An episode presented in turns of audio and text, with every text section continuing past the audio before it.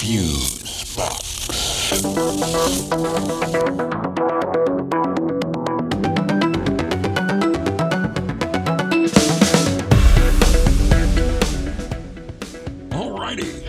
This is Fusebox number 229, Nuckinfutz. And you can check your brain at the door. Well, you know what? You might as well just leave it there, too. I mean, clearly, you're not using it. It was the American Revolution that caused people to question slavery. No one had questioned it before we decided as Americans that we are endowed by our Creator with unalienable rights. Nobody questioned it, Ron? How about the enslaved? You think they might have had a few issues with it? Oh, uh, just just go ahead. No one had questioned it before we decided as ah! Yeah, yeah. Hello, friends, and welcome in to this, the 229th edition of Fusebox, unbiasedly entitled Nuckinfutz. And uh, I'm your self actualized, but only if someone's watching, host, Mark Rose, and uh, joining me on this audio tire fire of a show is the Switchfinder General the First Church of the Last Gasp. Milt Keynes, everybody. what did I do to deserve that? Holy. Well, I'll tell you, you're you're a valuable asset to the show, Mr. Keynes, and I, I just think everybody should know that. That's that's it. Just saying. Well, thank you kindly. And, uh, well, we've got a bit to crow about, yeah? Well, we do. We we do indeed, Mr. Keynes. We do indeed. It's a good day in Fuseville for uh, certain, and uh, we'll, we'll we'll get into all that in a bit. Also, uh, you know, we have another, as you no doubt can surmise from our open here, another supremely perilous dive deep down under, friends. Uh, no, no, not Australia. That would be interesting. Yeah. No, back down into the murky and stinky, algae encrusted with a little flesh eating bacteria on the side waters of the F place to hear how history and reality are frantically trying to be sculpted into one white guy's idea of a true xenophobic paradise. All green and buzzing. Well, and then there's that guy. oh, yeah. That's our highly opinionated kinkajou named Kyle. Well, he, he's not one for mincing words, and I'm sure he'll have a. Now, aren't they called uh, honey bears, too? Oh, been reading the National Geographic again, have you, Mr. Gaines? Maybe. Well, you're absolutely correct. And today on. Wildly wild critters. In the wild. we'll talk about the mysterious kinkajou. Yeah, and this is the part where your uh, rugged assistant gets to wrestle a 25 foot anaconda while being chased by crocodiles in a piranha filled river, right? Uh, that would be the case, yes, Mr. Kane. So you've seen this show, huh? Uh, yeah. So the question soon becomes Are you feeling rugged? Uh, yeah, no. Thought not. Pity that. I love a good crocodile chase in piranha filled waters while wrestling a 25 foot anaconda. Well, uh, when we return, we uh, will fill your ears with glorious good tidings, with fun and frivolity, and with great news about that curious sucking hole of a state down there. Yeah, in that area. Down there. Join us, aren't we? I think I'll go with you. TheFuseboxShow.com. Alrighty, friends. We have some great news to share about uh, some goings on here, and uh, we want you to be the first to know. Well, now technically they might be the collective second to know. Yeah? Well, yeah, I suppose, but but who's counting? Anyway, thanks to Mr. Pollard for that one. Yeah, that's his. So, as you know, friends, we love to do these spoken word adventures from time to time on this here show, and that's a segment we call Twisted Epiphanies. And they've been uh, written and voiced by a host of folks, including our very own social media maven, Regina Carroll, Jeff Pollard, Jodi Lorimer, and uh, as on our last show, uh, by Joe Medina. Just a lot of talented folks. So, imagine my delight when I got the word the other day that uh, two such works, one written and performed by Laurence Overmire called Message in a Bottle, and the other written and performed by Jodi Lorimer entitled Estate Sale, had been selected by a group in Glasgow, Scotland called Radiophrenia to be part of a radio festival event they are um, having in late August, early September of this year. And uh, this thing will be broadcast and streamed worldwide. Well, how about that? Yeah, you know what? I think that deserves a little fuse box shout out, don't you think? Hell yeah. Good on ya. Absolutely. Congrats. Yeah, yeah. So, uh, congrats to Laurence and Jodi for being in that illustrious uh, list of recorded performances that uh, will share the air with a dozen or so producers of pre recorded work all over the world. Oh, so they're not actually getting to go to Scotland. if it were only so, Mr. Keynes. Um, Oh. No, uh, uh, but but the uh, the other contributors to the program uh, are live performances, and uh, they make up a lion's share of the schedule, from what I can see from uh, past events. Uh, this thing, Radiophrenia, has been going on for years, as it turns out. It was really something to be invited to uh, submit entries to this thing. I'm uh, I'm really really glad and delighted and thrilled to uh, have made the cut there.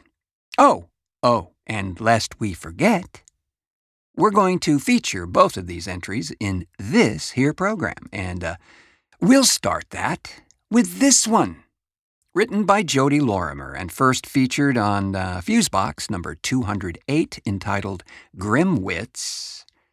Here's Estate Sale.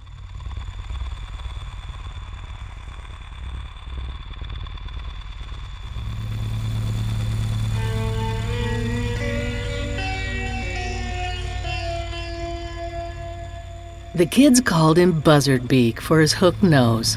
But then they were all a bunch of smartasses. It was supposed to be a play on him and his son having been turkey ranchers back in the day. Ha ha. But then he got old, and wild turkeys could be found wandering around the main street of town. Didn't seem there was any point to keeping it up.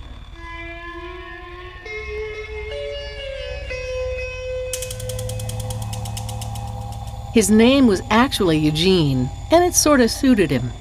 Fuzzy white hair that ran over his ears, a bald spot in the middle, and roomy blue eyes.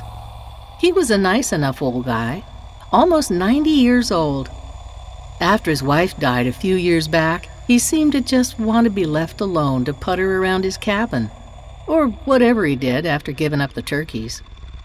I think he just let him go, lost interest. They could take their chances with the bobcats. His son stuck around. He was kind of a knothead. Don't know if he ever really had a job. Always looked like he just stepped off a cattle car in a strange town. But I guess he was company for Eugene. The kid was sort of a recluse, too, slipping into town to buy groceries and such, and slipping out again. No friends, really. As constable, I'd been asked to drop in on him now and then, make a welfare call, as I do for a lot of the old folks who live out away from town. What with rattlesnakes, old mine shafts, and the occasional meth freak, it's a comfort to know they're doing okay. Last time I was out, the kid, well, he was about 60 by this time, met me coming up the drive. The place was more ramshackle than I remembered it. We chatted a bit, and he assured me his dad was just fine, but he was napping, so couldn't say hi himself, but promised to tell him I'd come by. The next time I dropped by was different. The driveway was pretty overgrown. The tarweed and poison oak had taken over his wife's old kitchen garden. I knocked on the door, but there was no answer. He may have been napping again and the sun in town. But there was a low hum, a fan maybe, so the old man just may not have heard the knock. I rubbed my sleeve on the dirty glass to clean a spot and cupped my hand over my eyes. Then I looked in the window. There was a pair of bare feet with toenails the color of tea that wrapped like claws over the toes. Then legs, bones really, propped up on the recliner footrest. In the gloom, I could just make out what was left of a chest. A head thrown back with a matted cloud of white fuzz around the ears. The watery blue eyes long hollowed out. The mouth wide open and lips peeled back in a grimace from the crooked yellow teeth. There was what was left of a naked person sitting in a Barcalounger. It had to be Eugene. What was left of his buzzard nose rose like a sail between the puddle of his sunken cheeks. He'd been there for a long time. I called for backup. The coroner couldn't possibly determine the cause of death. Seems he'd been dead for over three years. Eugene was a mummy with not a drop of liquid left in him. His skeleton was visible in spots where the skin thinned out sitting in his chair on all those furnace hot California summer days, the doors and windows shut, sucked it all out of him. He was baked. His skin was sort of leathery to the touch, but I only touched it once. But his knothead son had lived there too, all that time, with his dad's naked, dead body just sitting in that chair. For years. Did Dad take off all his clothes for comfort one day and just take a nap he never woke from? Every day his son would have seen him. It was a small cabin. He'd have to step around his father's dead body to get to the kitchen to eat. How could he do that? Every day, Dad would be a little more sunken, the chair soaking up fluids the flies swarming, humming constantly, probing into his ears, crawling along his teeth and down his throat. And yellow jackets. His skin loosened, went flaccid, then tightened into a sort of tanned hide with the bones sticking out here and there.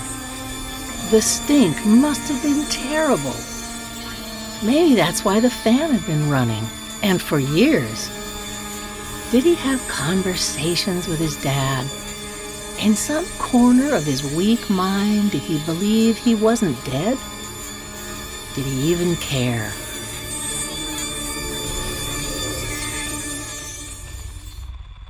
What he did do was continue to cash his father's Social Security and retirement checks. He assumed his father's identity and lived with and off him. To keep getting the money, he couldn't tell anyone his dad was at home dead in his recliner. About the time his dad was discovered, the son dropped dead in town after leaving the Quickie Mart with a bag of sugared donuts and a six pack of Coke. A nephew was contacted to dispose of the estate.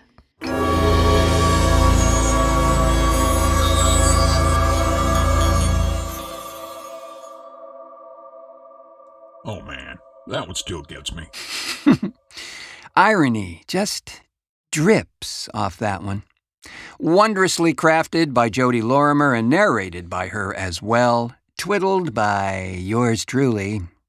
And uh, we'll have Laurence Overmire's winning offering, Message in a Bottle, a little later on in this here program. But first, yes, but first, Mr. Kane, something I know you are really tickled by. oh, buddy, you know it. I can't fucking believe this is really a thing. Or is that thing? well, yeah, kinda is uh, things in this case. Yeah. Well, uh, friends, as you may recall, uh, one of our favorite people in the whole world, and uh, one we had uh, featured in a two part Fusebox interview with, 42nd Street Pete, is uh, about to become part of the ever growing Fusebox family. As starting with the next show, number 230, we'll begin a new feature called A Grindhouse Minute with 42nd Street Pete and we're just as giddy as a bevy of Turkish aqua gophers about that. Oh, hell yeah. Can't wait for this, bro. Well, Pete will be a uh, monthly feature on the show, and uh, we are really, really looking forward to the association there. It's uh, it is going to be a hoot. Trust me. yes, but that's not all. yes, yes, Mr. Kane, you're very much mistaken. Here it comes. We are also welcoming. Fusebox has its first sponsor. Yes, you heard it right, friends. This is no gag.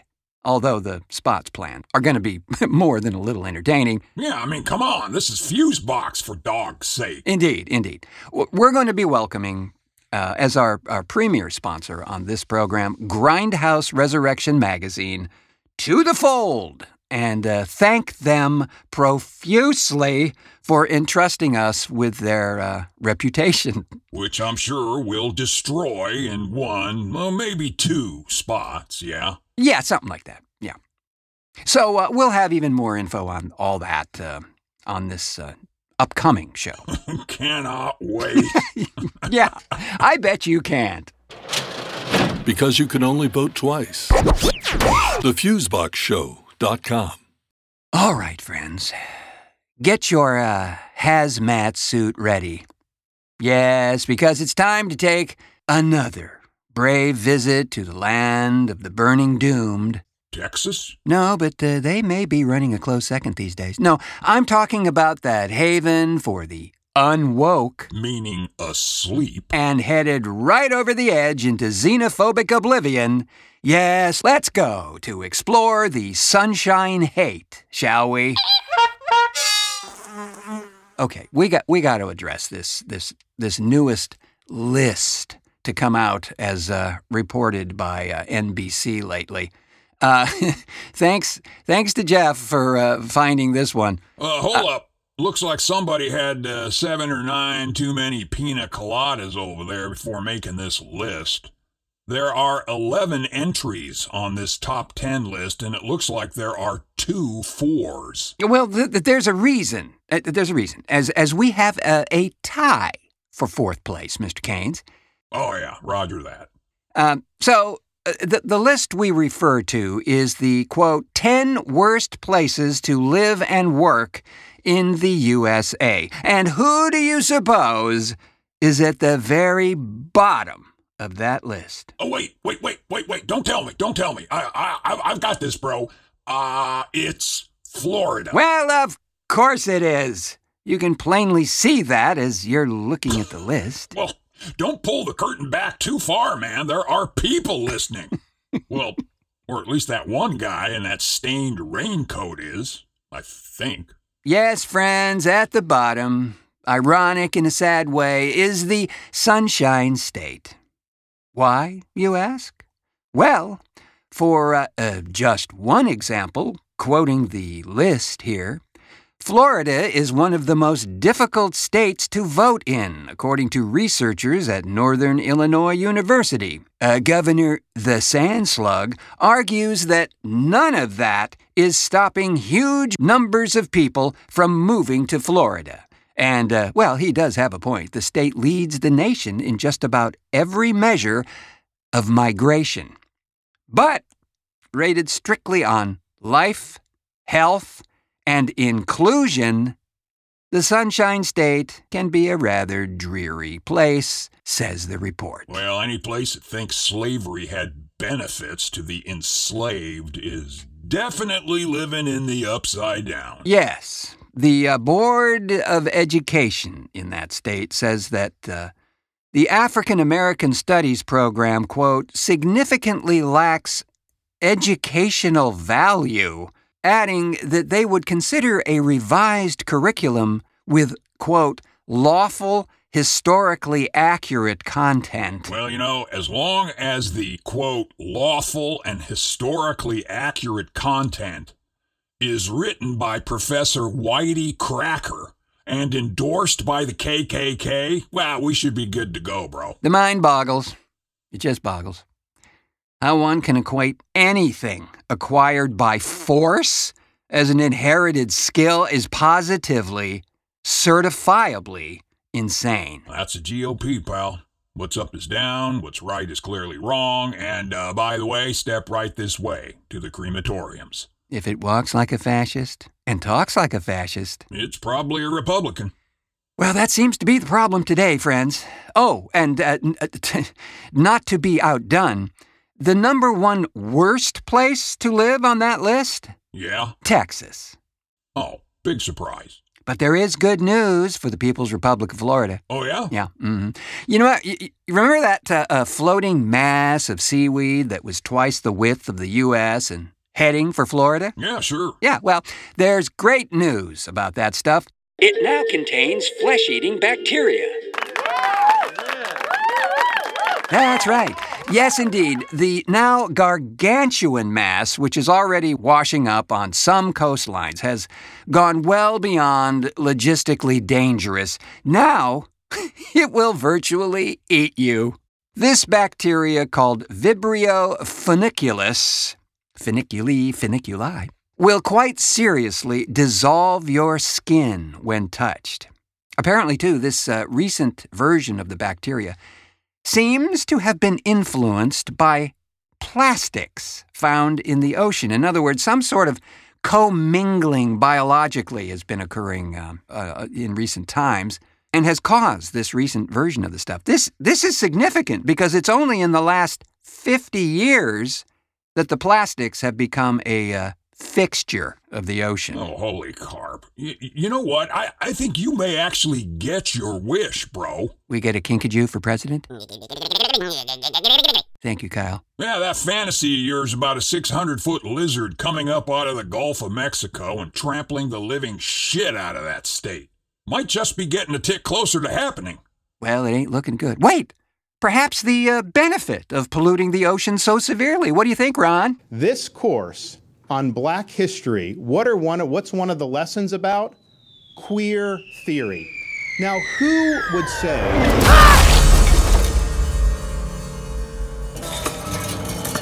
Just more baffling evidence, friends. It's why we endlessly seek the answer to the toxic, flesh eating, seaweed encrusted question What the fuck, Florida?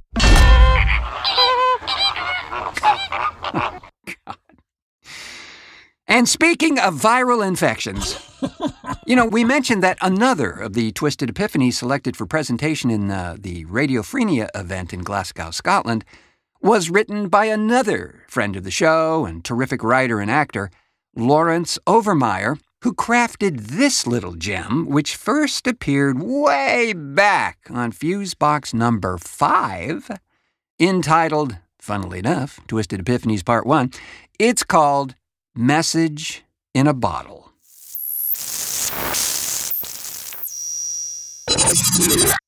The television creeped in through the back door when we were on vacation. It stole into the living room disguised as a necessary component of a modern day lifestyle. So we didn't notice it for quite a long time. It seemed harmless enough, kind of cute actually, but it began to grow. We fed it little bits of attention at first, but soon it wanted more. And more. And more. We threw it scraps of idle moments and snippets of an hour, but still it grew and grew and grew, till huge chunks of an afternoon and evening, whole weekends, and slices of terribly gloomy days were not enough to satisfy its need. It spread its boxy fingers into every corner of the house, up the stairs into the bathroom, down on the mantel in the den, then to the kitchen and the bedroom, even beside the baby's crib.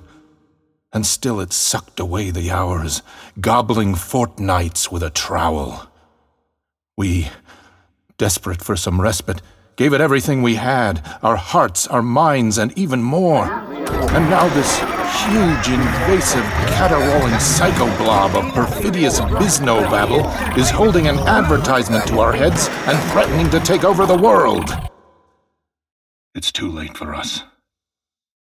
But if you get this message, please, whatever you do, run, hide, anything, but save yourself before it's too late.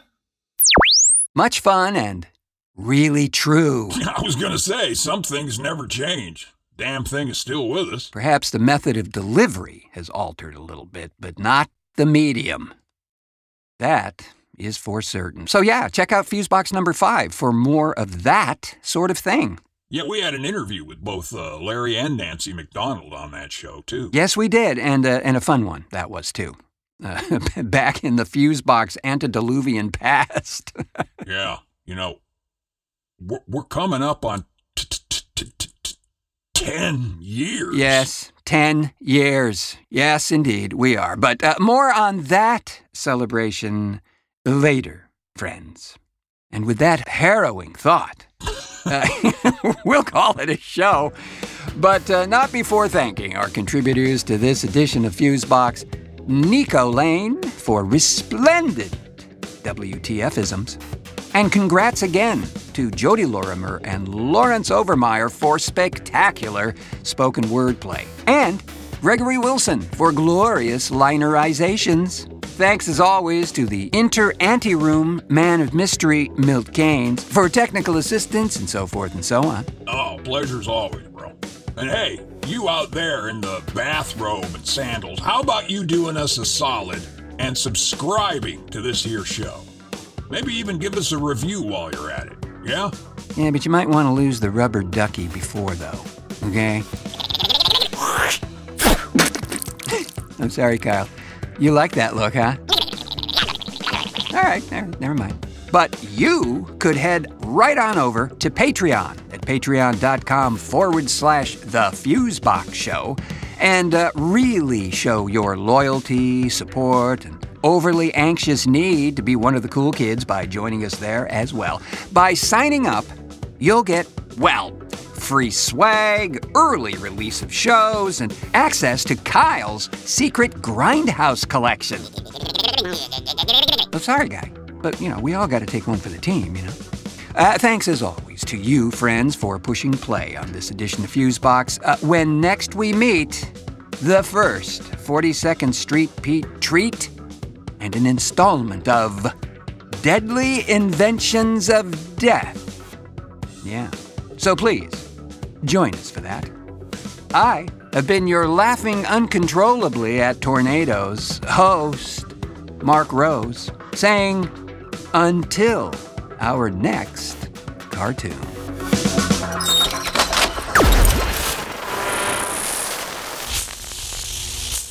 Fuse Box.